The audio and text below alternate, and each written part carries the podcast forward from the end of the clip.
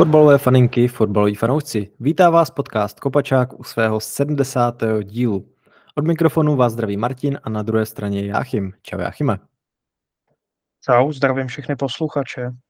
Za týden nám začíná jarní část Ligy mistrů a jelikož do té doby nestihne být další díl našeho podcastu, tak jsme si řekli, že si projdeme postupně všechny dvojce, odhadneme nebo pokusíme se odhadnout, kdo má jakou šanci na postup a hlavně, jak ty týmy jsou na tom právě před tou jarní uh, fází soutěže. Tak uh, nebudeme to protahovat a hned se vrhneme na první dvojici, kterou já mám úplně asi nejvíc jasnou a to Kodaň proti Manchesteru City. Tak uh, jak věříš Kodani? Přece jenom Kodaň je takový tým, který je možná, když se takhle podívám na to, koho tam vidíme, tak asi takovým nejmenším, nejpřekvapivějším celkem, tak jak věříš proti jednomu z největších favoritů soutěže, že, že se jim podaří? Já bych jim asi víc věřil v momentě, kdyby měli trošku větší štěstí v tom losu a narazili by na nějakého trošku slabšího soupeře, protože jenom, protože přece jenom Manchester City, tak si myslím, že pro mnohý fanoušky asi největším favoritem na obhajobu té ligy mistrů a myslím si, že Koden to bude mít strašně těžký. Navíc se zdá, že se to zrovna trefí do takového období, kdy má Manchester City docela slušnou formu, kdy se mu uzdravili ti klíčoví hráči, jsou teďka schopní otáčet zápasy, třeba i v případě, kdy jim úplně nevíde ten začátek. To znamená, že já Kodaně asi vězním úplně minimálně, ačkoliv ten tým nechci nějak zvlášť podceňovat, protože na podzim nám ukázali, že jsou schopni hrát vyrovnané partie třeba i s Bayernem, odehráli dobré zápasy s United, i s Galatasarayem, ale myslím si, že Kodan tady bude mít možná, je, je to samozřejmě otázka, jestli to výhoda nebo nevýhoda, ale oni teďka že jsou ve fázi přípravy, dánská liga se nehraje, začíná vlastně až po tom jejich prvním zápase ze City, to znamená, že do toho půjdou nerozehraní, zároveň možná odpočatí, ale myslím si, že to pro ně úplně výhoda nebude. Eh, co si myslím, tak eh, je zajímavé, že ještě dokázali ten tým trošku možná posílit.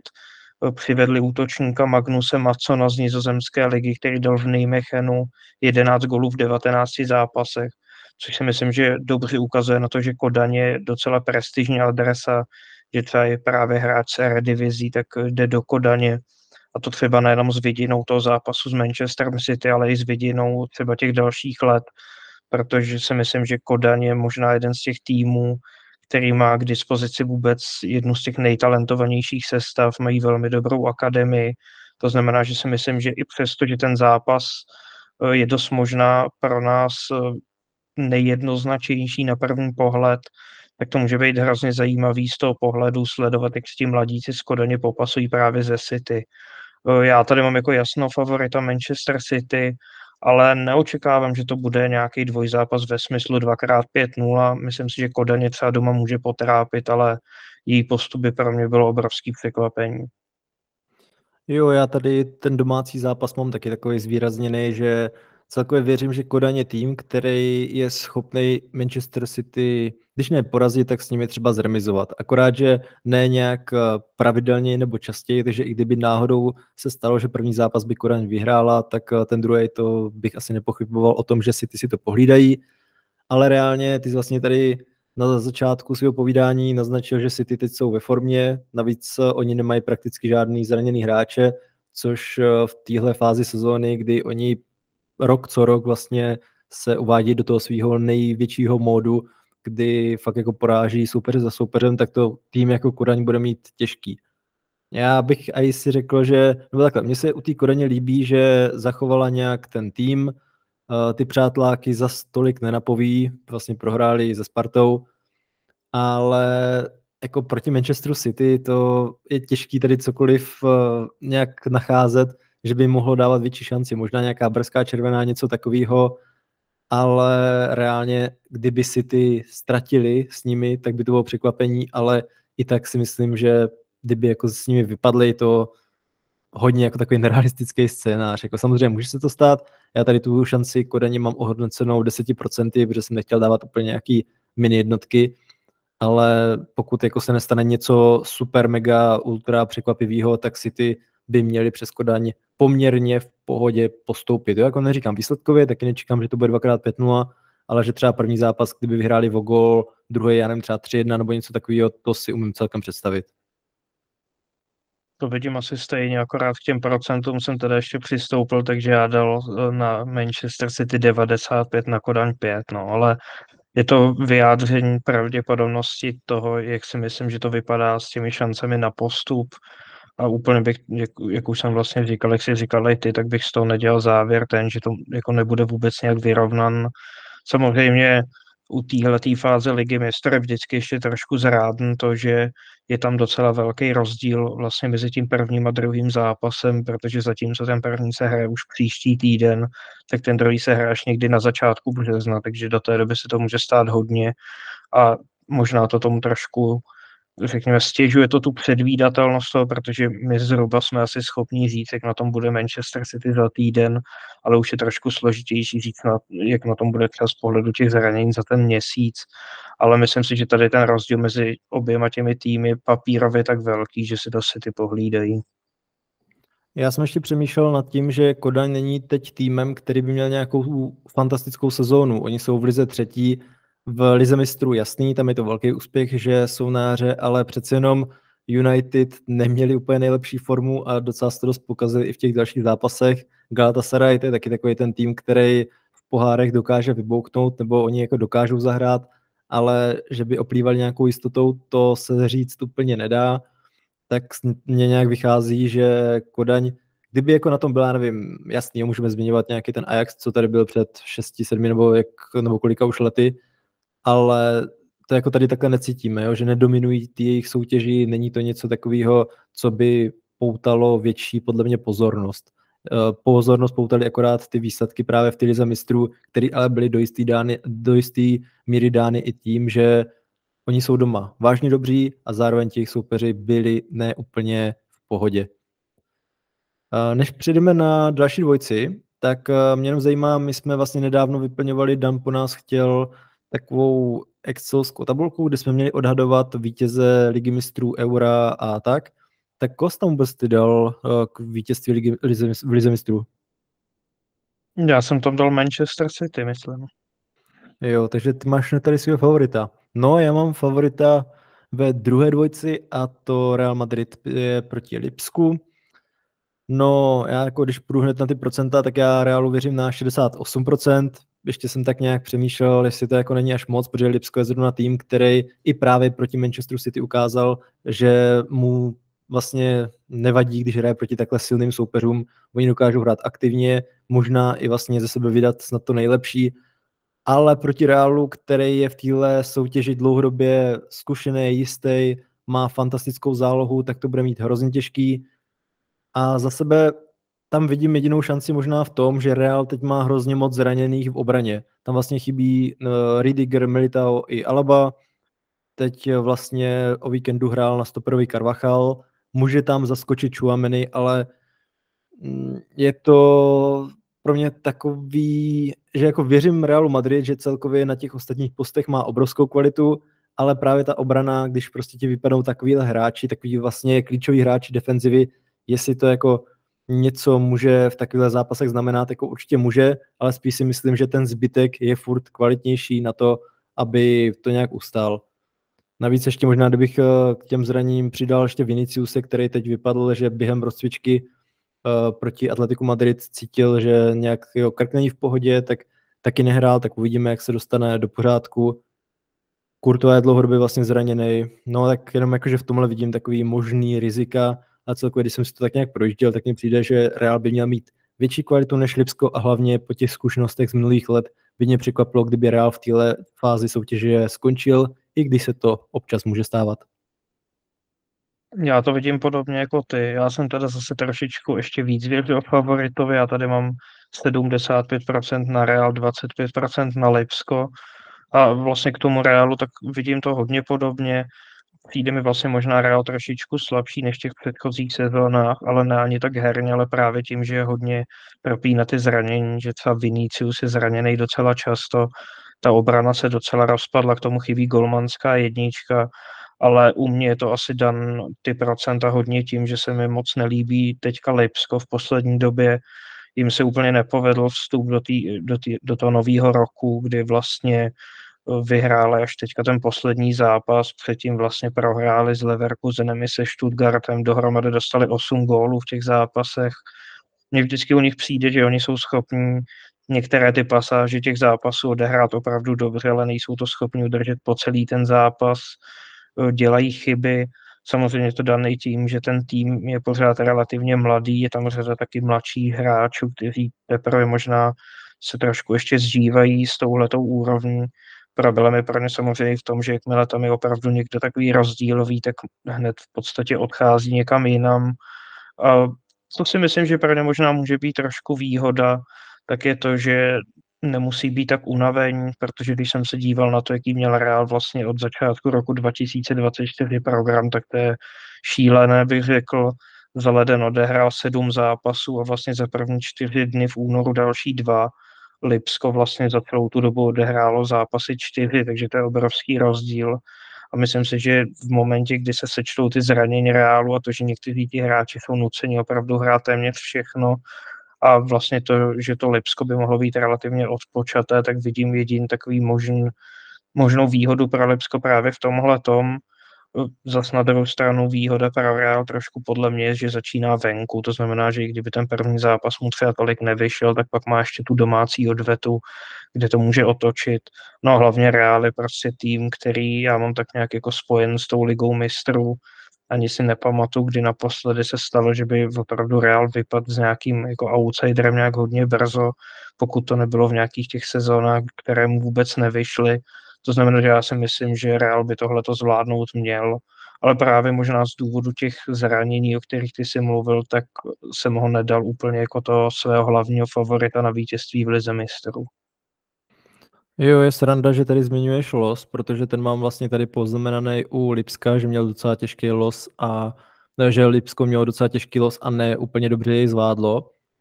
A ten los Realu jsem tady neměl, no. To je docela zajímavý poznatek, protože Real těch zápasů hrál hodně a hlavně on hrál hodně těch těžkých zápasů. Ostatně vlastně hrál proti Atletiku tři zápasy během posledního měsíce a teď navíc o víkendu bude mít Gironu, takže souboj dvou bodově nejlepších týmů La Ligy. To je taky vlastně docela nálož do tohle programu, takže možná tohle může do toho promluvit. A je fakt, že vlastně v porovnání s tím Lipskem, který dle výsledku nevypadá tak dobře, tak uh, možná by to mohla být ta naděje.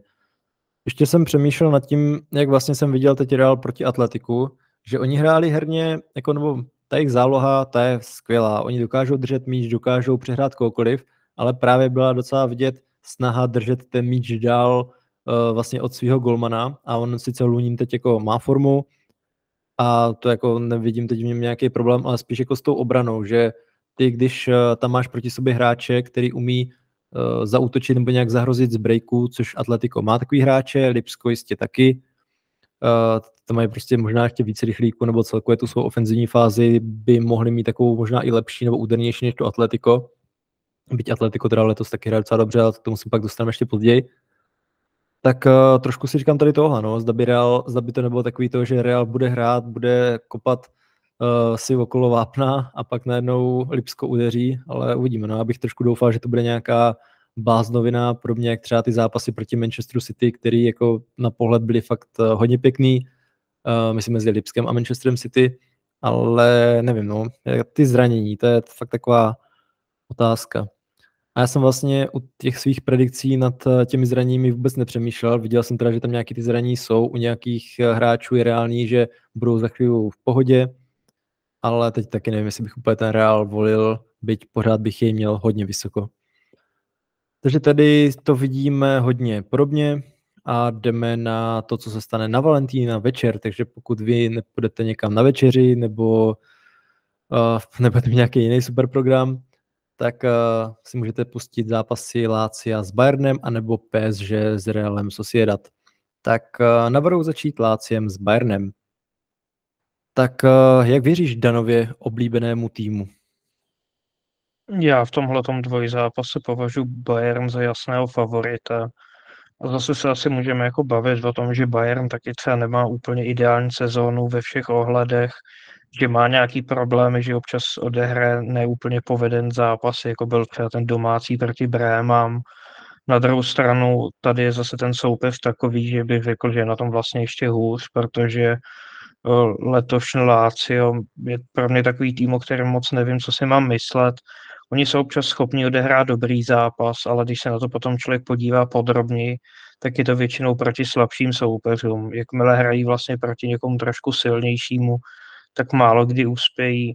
Když jsem se teďka díval, tak vlastně jejich poslední tři zápasy byly takové, že v super, pro, v super poháru prohráli 0-3 s Interem, pak remizovali 0-0 s Neapolí, a teď prohráli naposled 1-3 s Atalantou. To znamená, že pro mě je dost těžko představitelné, že potom takovýhle tým by byl schopen porazit Bayern, který jasně možná není třeba až tak silný jako v některých jiných letech, ale pořád je to Bayern z hráči jako Kane nebo Sané a s dalšími, který si myslím, že i tou papírovou kvalitou je o hodně před Láciem, protože ona ani ta soupiska toho Lácia si myslím, že letos není až tak silná. Ten tým je podle mě trošku v takovém přerodu, kdy vlastně po dlouhých letech odešel jeden z těch nejklíčovějších hráčů, což byl Milinkovič Savič.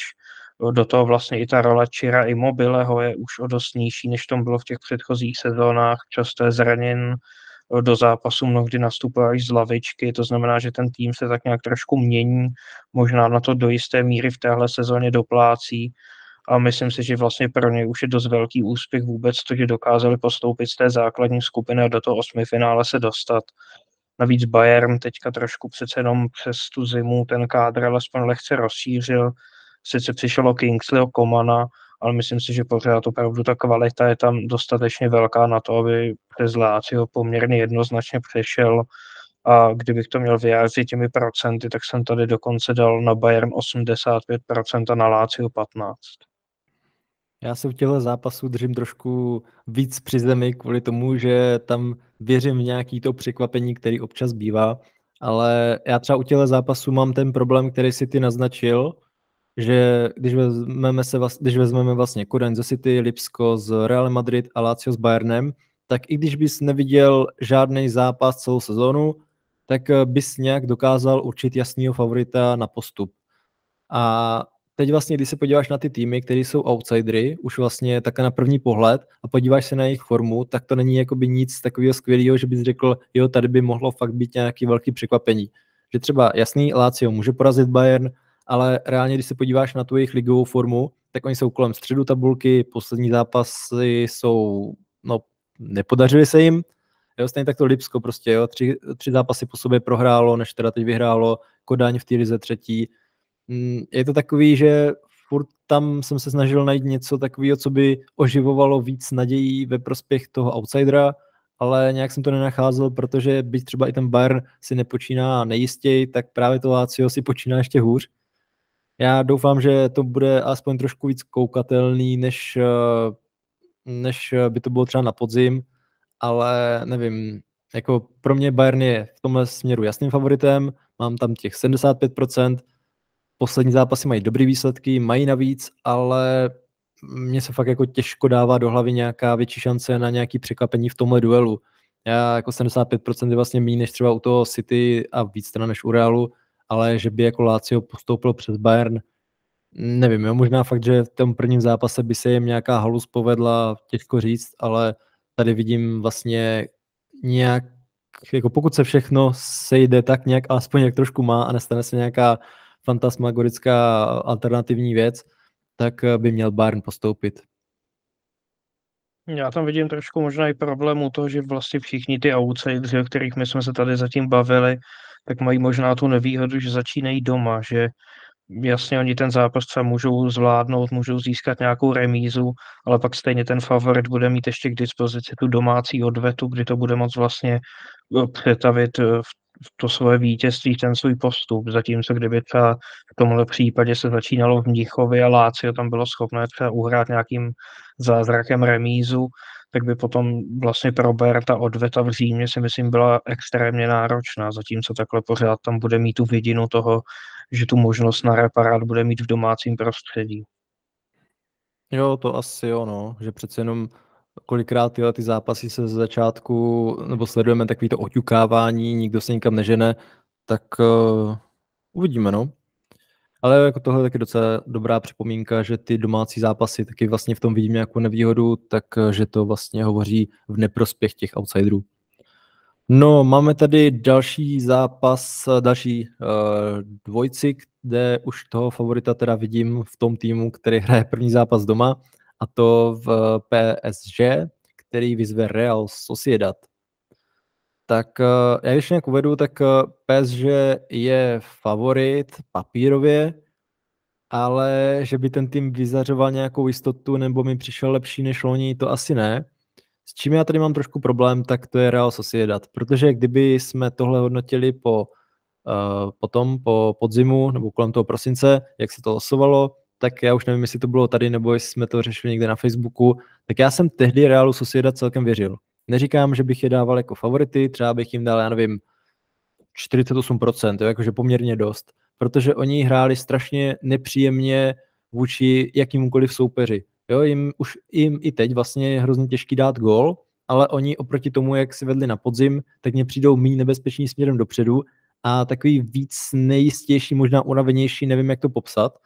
A jak třeba před tím měsícem, před dvěma, uh, působili živě, nápaditě, tak teď mně třeba přijde, že vlastně proti týmu jako PES, že budou vlastně outsideri od začátku, jo? že třeba proti Interu dokázali zahrát, ale teď PSG, který není tak dobrý jako Inter nebo není v takové formě, takže by je mělo spíš porazit. Jo? Ale furt tam mám uh, řeči čísel, je to 57-43 ve prospěch PSG a já jako doufám, že Real Sociedad nějak zamaká. Pro mě je to sympatický tým, Uh, celkově ten jejich tým, jak je složený, se mi hrozně líbí. Líbil se mi jejich začátek sezóny, rád jsem mi sledoval, ale PSG pořád asi někde jinde, jako překvapilo by mě, kdyby opět PSG stejně jako loni vypadli takhle brzo a loni to bylo s Bayernem, což je tak nějak obhajitelný z dlouhodobého hlediska, ale proti Realu Sociedad to už by byla docela velká rána, takže nevěřím, že dvakrát po sobě vypadnou takhle v osmi finále.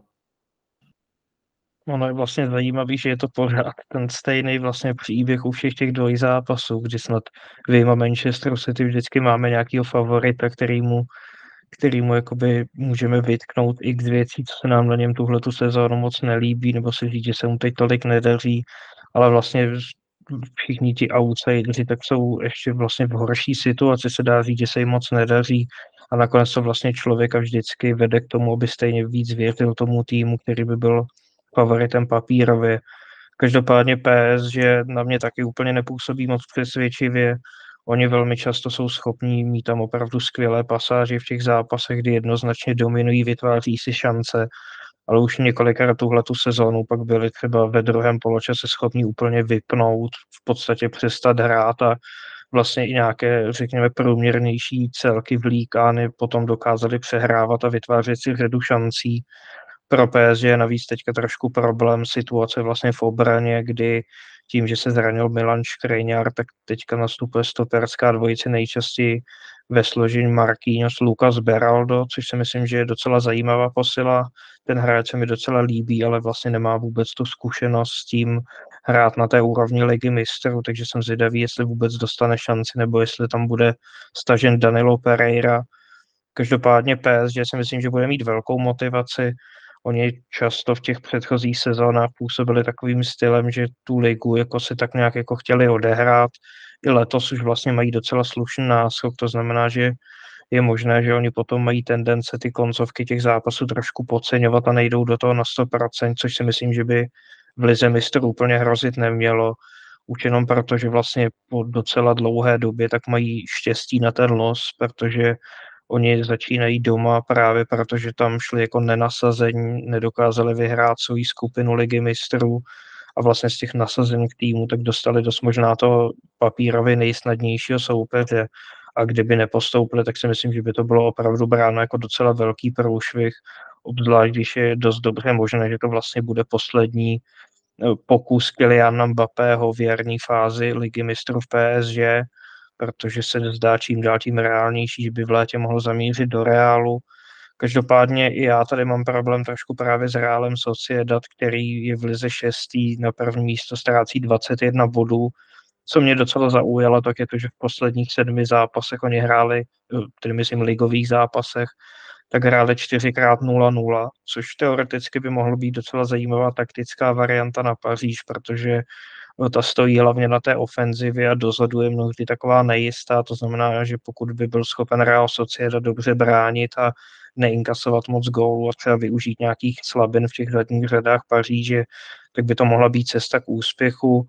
Navíc má trošku právě výhodu v tom, že bude mít tu odvetu doma, potřebuje si z Francie odvést asi to nejlepší možný výsledek a pak třeba může doufat i v to, že Paříž se trošku rozsype, přece jenom ten tým je hodně jiný, než byl v té minulé sezóně. Je tam větší procento těch mladších hráčů, kteří to třeba nemají až tolik ještě odehráno, ať už je to Varenzer, Emery, Manuel Ugarte a další, ale já věřím spíš Paříži, já si opravdu myslím, že oni v té lize mistrů budou víc takový skoncentrovaní, víc hladoví, budou tam víc chutí úspět a procentuálně jsem to vyjádřil 60 ku 40 ve prospěch PSG.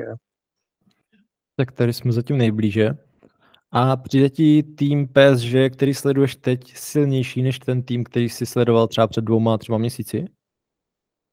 Hm, to mi úplně nepřijde, jako neřekl bych. To mně přijde, že ten tým se tak nějak pořád ještě trošku mění, vyvíjí, samozřejmě před těma dvouma, třema měsíci mi možná právě přišlo, že ještě byli v těch ligových zápasech takový trošku hladovější, víc koncentrovaní, protože ta situace byla taková vyrovnanější. Teď mi přijde, že už to občas mají tak nějak jako trošku na háku, ale já spíš čekám, že ten tým potřebuje ještě nějaký čas na to, aby víc vy, vyzrál, více sehrál. Navíc tam právě utrpěly ty ztráty v obraně, ale neřekl bych, že mi přijde silnější než dva, tři měsíce zpátky, ale jak už jsem říkal, já si úplně nejsem jist a je to něco, co se opakuje už x let, jak vlastně oni v hlavě berou ty ligové zápasy, protože oni opravdu v některých momentech vypadají skvěle a jindy pak vypadají, jako kdyby se jim vlastně ani moc nechtělo hrát a pak se právě může stát třeba to, co se stalo tuším, že týden a půl zpátky, kdy hráli doma s Brestem, vedli po prvním poločase 2-0, zdálo se to jednoznačně, a pak ve druhém poločase jako by úplně zmizeli ze hřiště a zápas skončil 2-2. Já jsem právě měl takový trošku pocit, ale ono to možná bylo dáno tím, že na ten podzim jsem do toho docela pletl ty nepovedený zápasy v Lize mistrů, že to teď je trošku takový jistější, ale asi teda ne, no.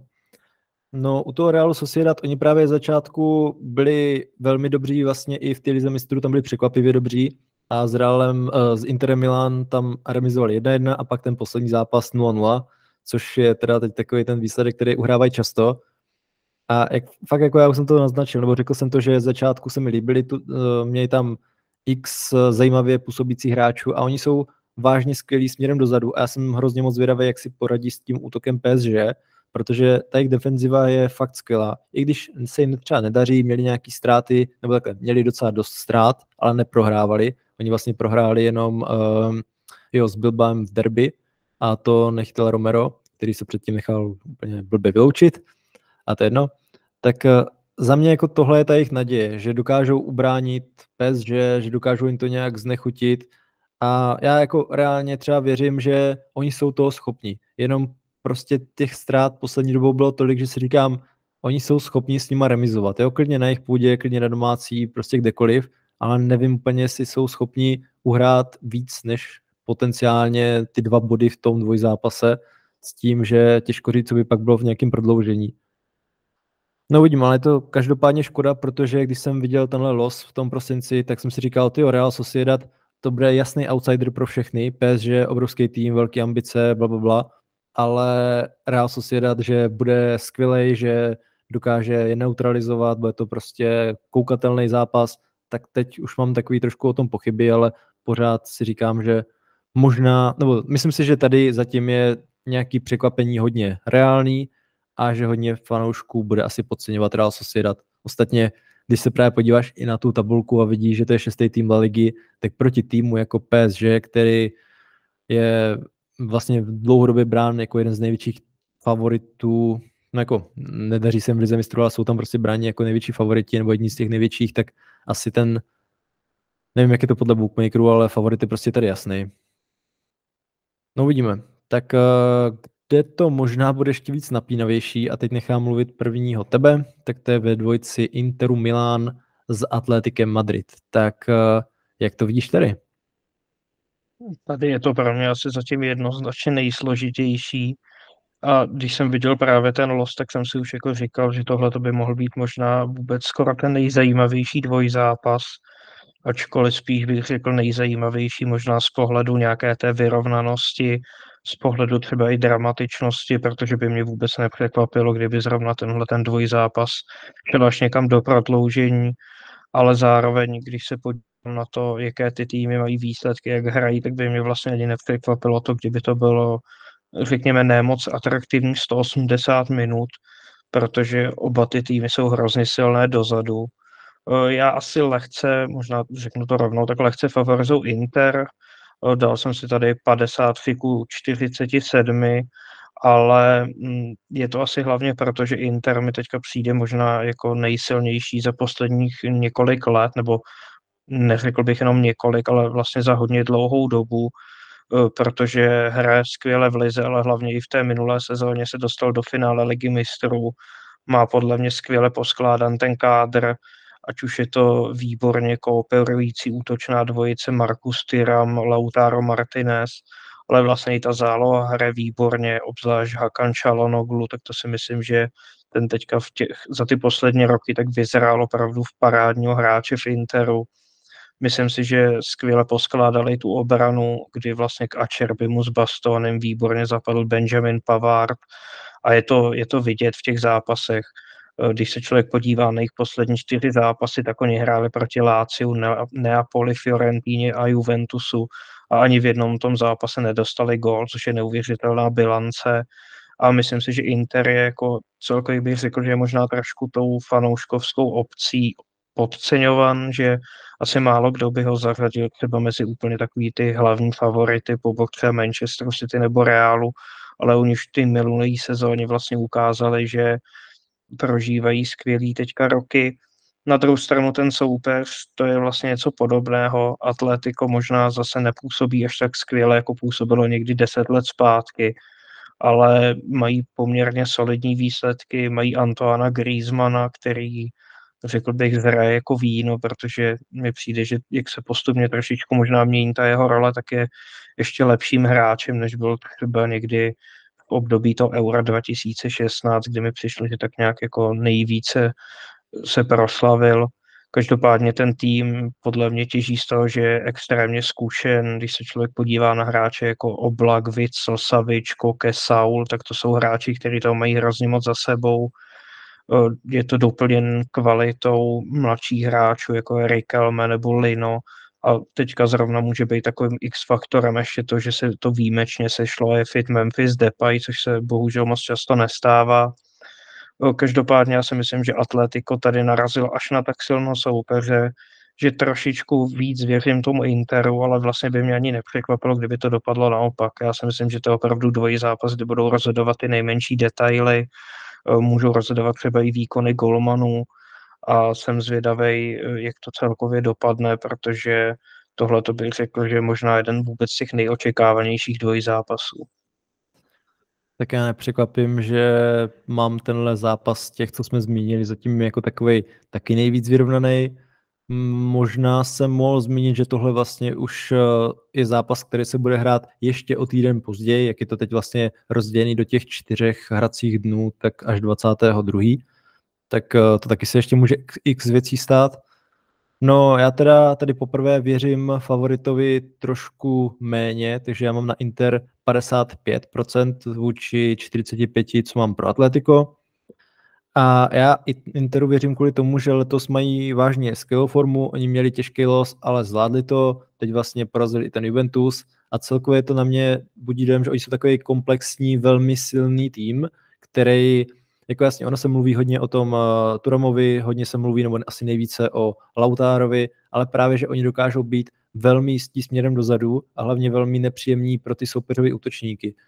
To, že nedostávají prakticky góly proti silným soupeřům, to není něco, co by bylo to, co by vypovídalo o těch soupeřových útočnících, ale spíš o jejich defenzivě. Oni jsou fakt jako skvělí.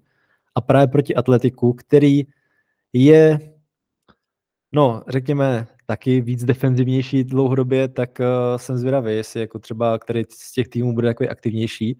Ale právě paradoxně letos bych řekl, že to Atletico je velmi solidní i směrem dopředu a docela právě pozitivně se mluví i o té jejich hře. Možná bych řekl, že měli tam část sezóny, kdy hráli možná nejlepší fotbal za hodně dlouhou dobu a je to právě kvůli té kooperaci Griezmana a Moraty. Oběma se hrozně dařilo a oba dva dokázali být nebezpeční pro soupeřovi obránce.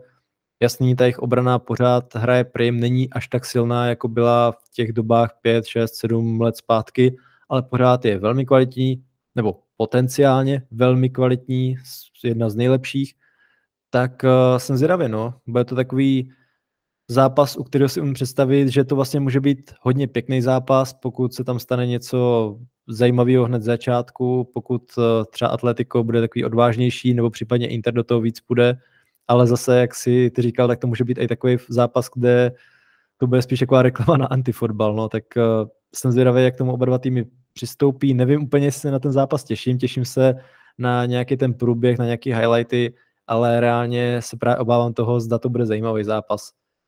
A souhlasím vlastně i s tím, jak si popsal Inter, protože ten je celkově hodně podceňovaný, ale možná je to právě dáno tím, že vlastně tu italskou ligu asi celkově možná máme u nás tendenci podceňovat.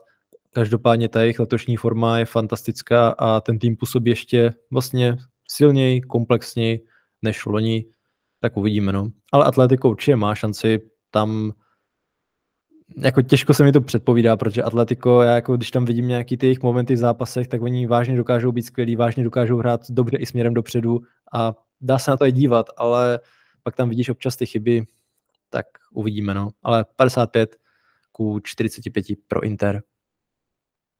Tak, máš ještě něco k tomu zápasu, nebo jdeme dál? Asi můžeme jít dál. Tak jo, já tady mám PSV Dortmund, což je u mě úplně nejvyrovnanější duel, jak eh, vlastně ty jsi měl, myslím, 48%, nebo 47, teď si nejsem jistý, tak já mám na PSV 48 a na Dortmund 52. A je to takový zápas dvou týmů, který kdyby měli proti sobě koukoliv jiného, tak asi favorizu toho ten jiný tým, protože, nebo takhle, kdyby to byl nějaký teda vyhlasnější tým, protože oba dva mě nějak neutvrzují v tom, že vlastně jsou schopni dojít nějak dál. PSV je hrozně zajímavý tým. Oni v Lize vůbec nestráceli, strašně dlouho měli 100% bilanci a vlastně i na ten podzim jsme zmiňovali, že oni měli hodně špatný start do skupinové fáze, pak najednou to otočili a postoupili, což je jako super.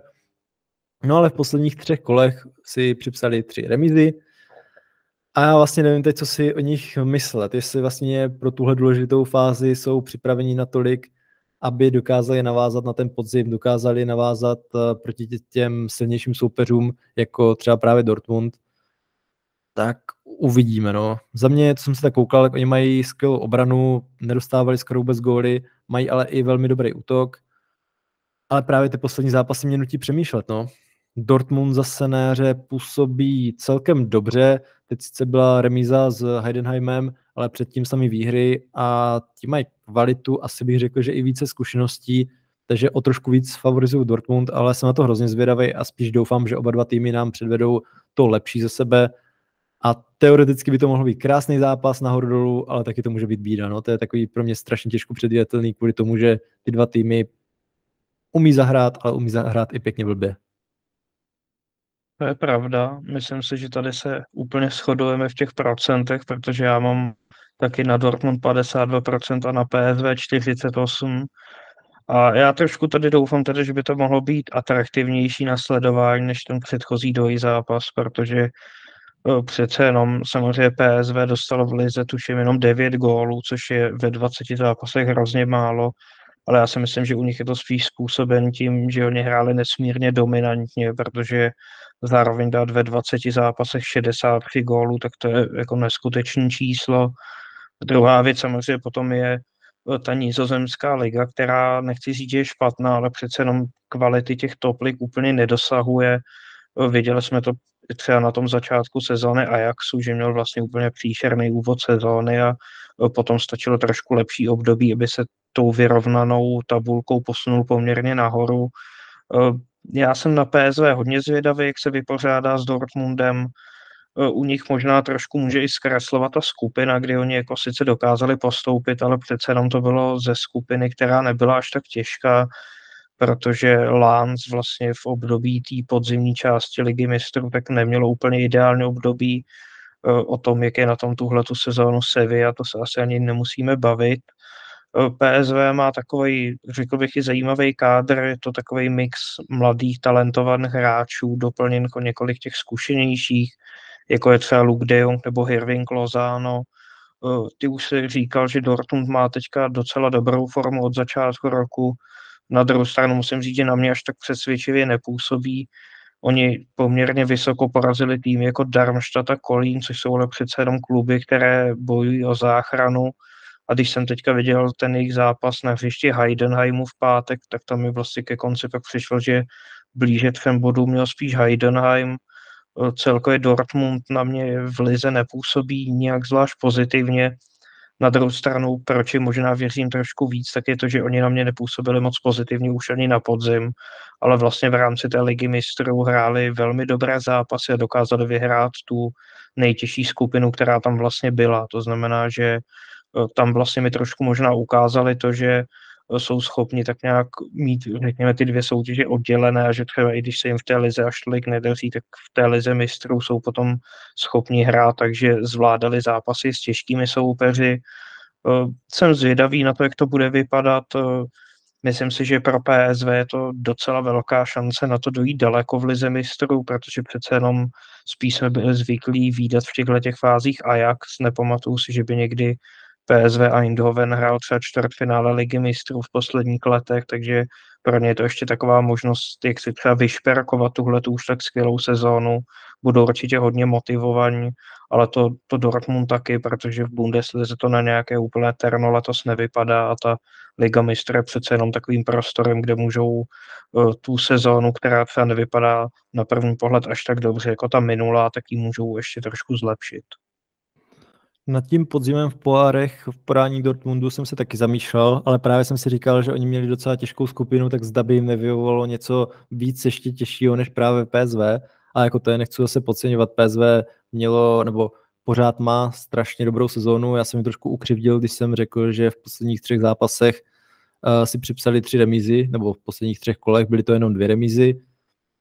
A jako ty jsi to podle mě všechno shrnul vlastně dobře i nějakou tu nedůvěru potenciální v ten Dortmund z hlediska těch ligových zápasů a právě jako moc nevím, jak je v tomhle uchopit. No. Já celkově u PSV mám ten problém, že v nich vlastně, i když mají tak fantastický výkony nebo výsledky v lize, tak v nich nevidím ten tým právě, který by rozprodával hráče za 60 milionů, jako právě tehdy ten Ajax, že tam máš x mladých hráčů, kteří jsou skvělí, jako jasně oni mají skvělí hráče, ale přece jenom nevidím tam jako takový to něco navíc, něco výjimečného, co dokáže udělat to překvapení. Mají výhodu, že mají proti sobě Dortmund, proti kterému je to trošku víc reálnější, ale jako jestli se jim povede postoupit, jako šance tam určitě, já fakt jako nevím, co od nich vůbec čekat, protože my jsme čekali, že vlastně oni eh, by mohli právě postoupit nějak víc v pohodě do té jarní fáze, nakonec se tam trošku protrápili, i když měli tu těžší skupinu, což ale zase je fajn, že to aspoň zvládli. Tak uvidíme, no. A ty jsi teda měl ten předchozí zápas, to bylo 53 ku 47, že jo? To bylo 53 ku 47. Jo, takže tenhle máš taky jako nejvyrovnanější. Hm. Tak je to jo? tak, no. A jak máš další zápas? Porto s Arsenalem. To jsou vlastně, už jsme před posledníma dvěma dvojcema, tak uh, Porto s Arsenalem. Tak to se zase dostávám trošku od těch vyrovnanějších k něčemu, co vidím méně vyrovnaně. Uh, tady mám na Porto 28 a na Arsenal 72%. A je to vlastně tím, že se zdá, že se to trefí do období, kdy Arsenal už trošku vyřešil, nebo trošku poměrně jako jasně vyřešil to své slabší období z přelomu roku, kdy se mu nedařilo přijde mi, že jim vlastně hodně pomohlo to, že po tom, co vypadli v FA Cupu s Liverpoolem, tak měli docela na anglické poměry dlouhou pauzu, kdy se mohli tak nějak trošku vzpamatovat a od té doby mi přijde, že je to zase takový ten arzenál, který jsme mohli vidět někdy na začátku sezóny. E, navíc zase tady mám stejně jako u některých těch předchozích dvojí zápasů ten faktor toho, že na mě ten outsider z téhle dvojice nepůsobí až tak dobře. U Porta je to možná i dlouhodobější, bych řekl, protože obecně, když si to vztáhnu na nějaké dvě, tři poslední sezóny, tak se mi ty lisabonské týmy Benfica a Sporting asi líbí trošku víc než Porto. Tomu se tolik nedaří ani letos. Ve 20 zápasech dalo jenom 33 gólů, zároveň sice jenom 13 dostalo, ale na první místo ztrácí 6 bodů a obecně, když se podívám na ten kádr, tak eh, třeba v tom týmu Benfiky a v dnešní době hlavně Sportingu, tak vidím mnohem víc takových rozdílových hráčů, u kterých si myslím, že v nejbližší budoucnosti čeká přestup do nějakého velkého klubu. U Porta to tak úplně není. I když se podívám teďka na ten poslední zápas, tak hráli doma 0-0 s Rio Ave.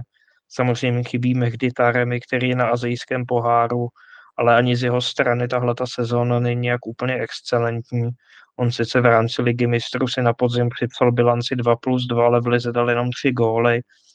Ten kádr, jako nechci říct, že je úplně špatný, jsou tam hráči jako Alan Vale, Varela, Galeno nebo Evan Nilsson, to jsou určitě zajímaví hráči, kteří si myslím, že před sebou můžou mít nějakou zajímavou budoucnost, ale ještě bych řekl, že spíš v nějakém trošku možná dlouhodobějším horizontu.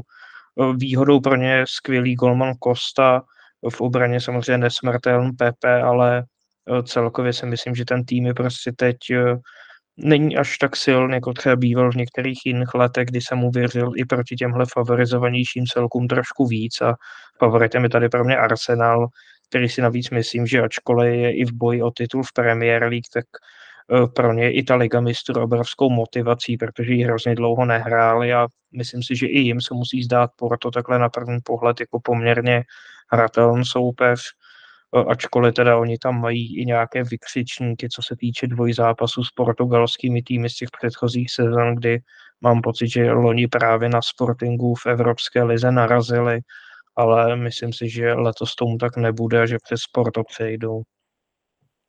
No já u Porta mám vlastně podobné otazníky, jako si tady řekl.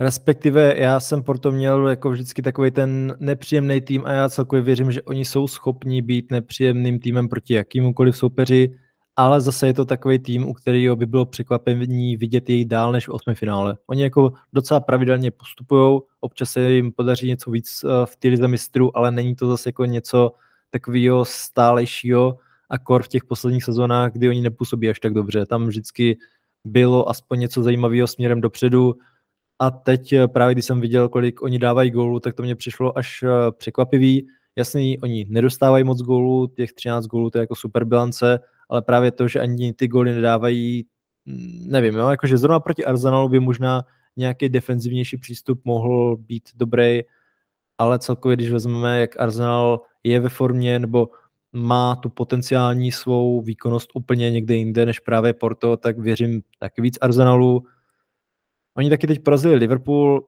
přijdou mi asi i herně víc jistější než měsíc zpátky, nebo spíš dva měsíce zpátky, měsíc zpátky měli docela dost ztrát, tak to není zase tak vypovídající to porovnání, ale předtím vlastně se říkalo, že mají formu, ale byl tam takový ten slabší los, teď mi přijde, že to je takový trošku lepší.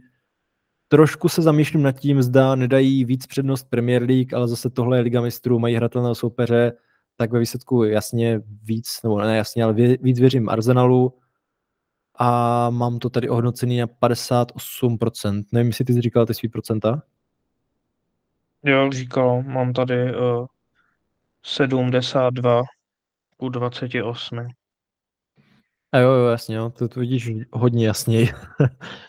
Máš pocit, že by Arsenal mohl dát přednost třeba trošku víc Premier League právě na úkor Ligy mistrů? Jako mě to, nedává smysl skrz toho, že to je Liga mistrů, že to je nejprestižnější soutěž, ale přeci jenom zda třeba po tom loňském kolapsu, kdy ten, no nebo ne kolapsu, ale prostě, že ta druhá půlka jim tolik nevyšla, tak zda třeba jste teď tomu trošku víc nepověnují? No asi bude dost záležet na tom, jak se ta sezóna bude vyvíjet. Já si úplně nemyslím, že by se to mělo stát už teď. To by asi bylo hodně zvláštní, obzvlášť když je to právě tým, proti kterému by měli mít docela, být docela jasným favoritem a myslím si, že to vypadnutí teď by bylo bráno jako dost velké zklamání vlastně v celém tom klubu i ze strany fanoušků.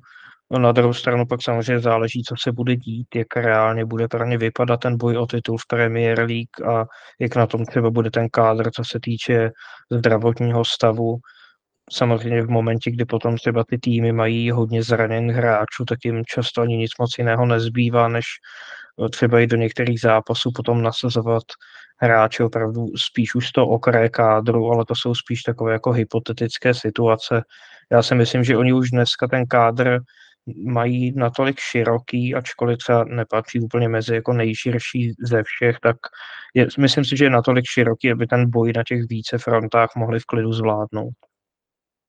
Jo, já si taky myslím, to byla spíš taková hypotetická otázka, ale jo, jako Liga mistrů a kor proti takovémuhle hratelnému soupeřovi to prostě nemůžeš vypustit. No a jdeme na závěr. Máme tam Neapol s Barcelonou.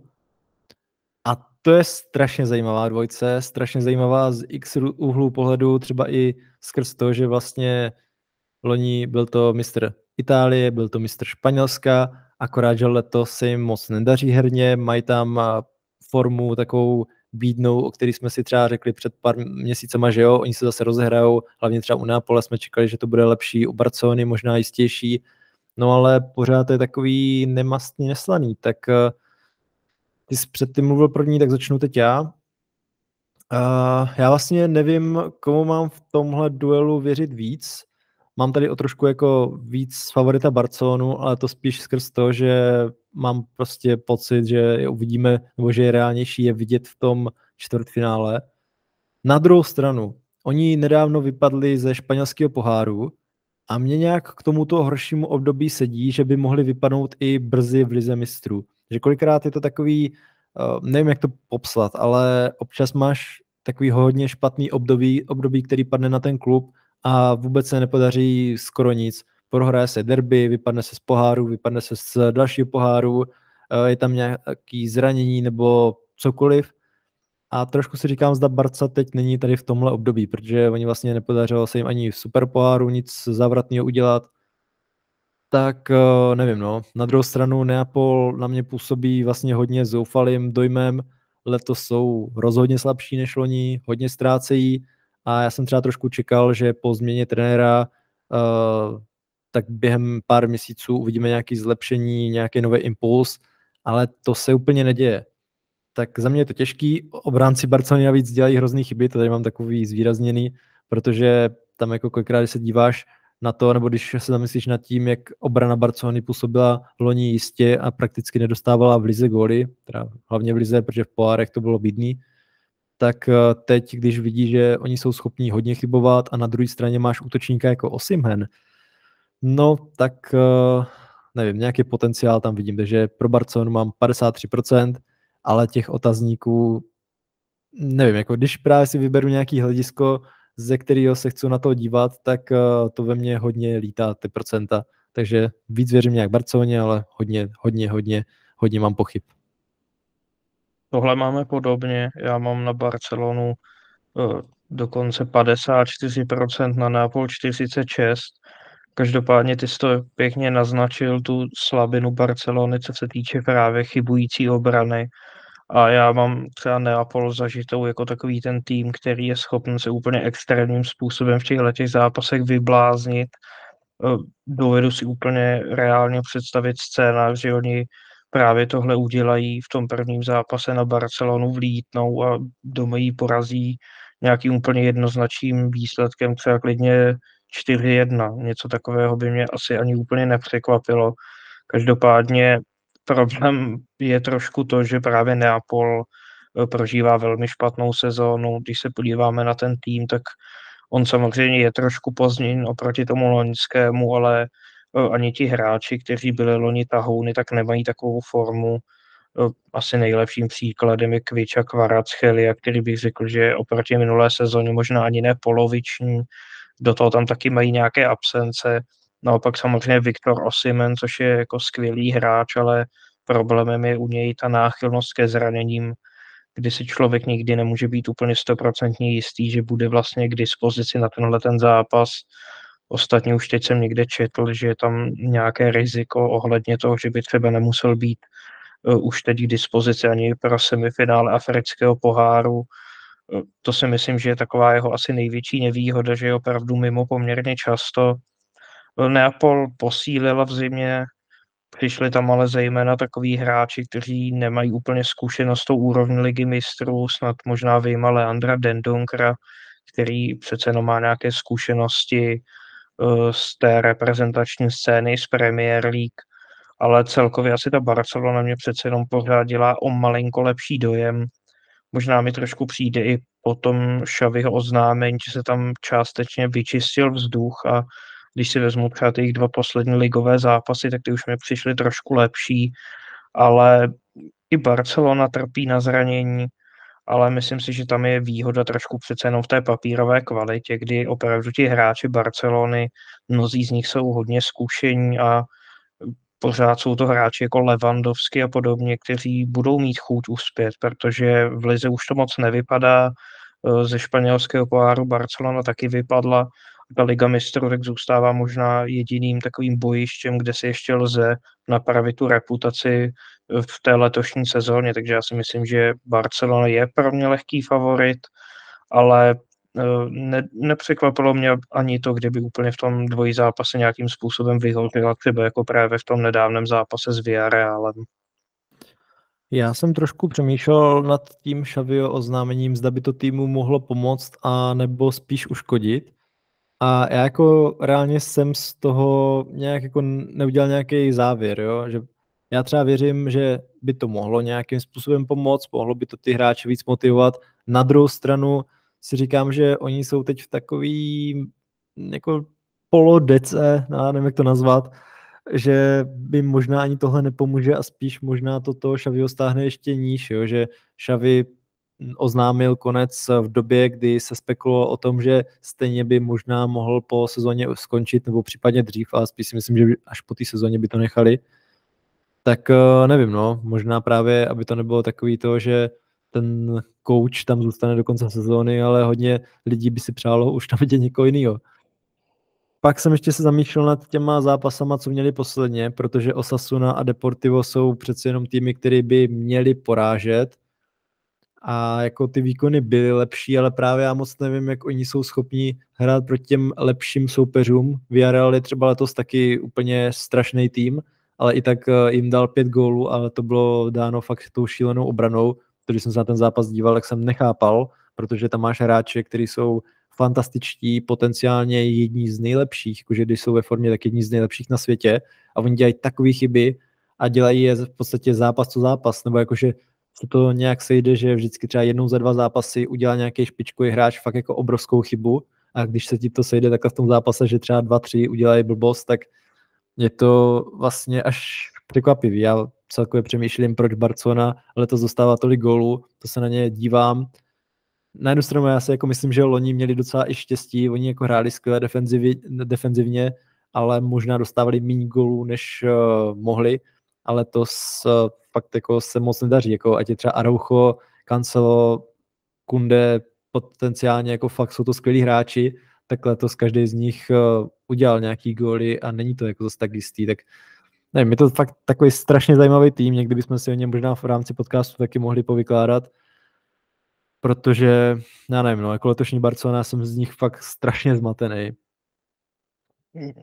To já vidím podobně, no, ale zase pokud se bavíme právě o té obraně Barcelony, kde vlastně potenciálně skvělí hráči nepředvádí výkony, takové, jaké bychom od nich třeba čekali, tak vlastně něco podobného to u těch ofenzivních hráčů Neapole, kdy právě třeba ten Kvič a Kvaratskhelia, který si loni touhle dobou dělal v těch zápasech na hřišti v podstatě co chtěl, tak letos mu to najednou nejde. Takže ono je to opravdu takové, že když se to nesejde dobře pro ty hráče, tak potom nehrají úplně tak, jak, jaké jsou ty jejich možnosti. A právě bude zajímavé sledovat to i z tohoto hlediska, protože zase třeba právě Neapoli by možná mohlo pomoct to, že teď v tom posledním zápase, kdy prohrávala s Hellasem Verona, což je zase možná jeden z těch vůbec nejslabších týmů v sérii A, tak i přesto, že dostala ten gol až někdy v 76. minutě, tak ještě ten zápas zvládla otočit, takže to by určitě taky mohlo pomoct třeba se dostanou do nějaké lepší formy, ale opravdu jako tohle to je takový řekněme, souboj, že pokud jsme se třeba u Interu s Atletikem bavili o tom, že se nám oba ty týmy celkem líbí a že na základě toho máme problém rozhodnout o tom, komu z nich věříme více, tak tady je to vlastně naopak. Tady se mně třeba oba ty týmy tak moc nelíbí, že eh, těžko vybírat, kdo by vlastně měl z nich postoupit dál. Na druhou stranu oba dva zápasy, jak Porto s Arsenalem, tak Neapol s Barcelonou, se hrají až od doby vydání tohle podcastu za dva týdny, tak třeba právě Barcelona naváže na ty dva poslední lepší zápasy výsledkově a bude to lepší, těžko říct. Ale jinak eh, jsem rád, že jste to doplnil ještě toho chviču, protože z něj mám taky takový dojem. Já třeba si myslím, že proti silným soupeřům by dokázal pořád zahrát, stejně tak ten Osimen, jakože jo, on bývá zraněný, nemá úplně takovou formu, jako měl loni, nebo celkově ten tým Neapole je v tomhle směru slabší, ale právě proti Barceloně pořád by tam mohli něco udělat. No, uvidíme. Každopádně jsme to prošli dneska celkem rychle. Koukám se, jestli jsme tady něco nezapomněli, ale asi ne. Tak můžeme se společně přesunout na naši Hero Hero uzavřenou část, kde si pokecáme o tom, uh, máme tady vlastně jeden český duel v rámci jarní fáze evropských pohárů, Sparta proti Galatasaray, tak se pobavíme podobně o něm. A celkově jsme si řekli, že bychom se mohli podívat na to, jak Sparta, Slávia a Plzeň, tedy naše tři pohárové želízka v ohni, si vedou před jarní části, nebo respektive jak jsou připraveni do jarní fáze. Tak to na Hero Hero, pokud se chcete přidat, tak budeme rádi, je to herohero.co lomeno kopacak, máme tam spoustu věcí, tak uh, budeme rádi, když nás podpoříte touhle formou. Tak uh, já moc uh, děkuji, že jste to doposlouchali až sem a díky Jachime i tobě, že jsi tady se mnou byl. Já ti taky děkuju. a s vámi ostatními se uslyšíme zase za týden, nejspíš zase ve středu, kdy vychází další náš podcast. Tak děkuji za to, že nás sledujete, podporujete, ať je to tady na sociálních sítích nebo prakticky kdekoliv a Mějte se krásně.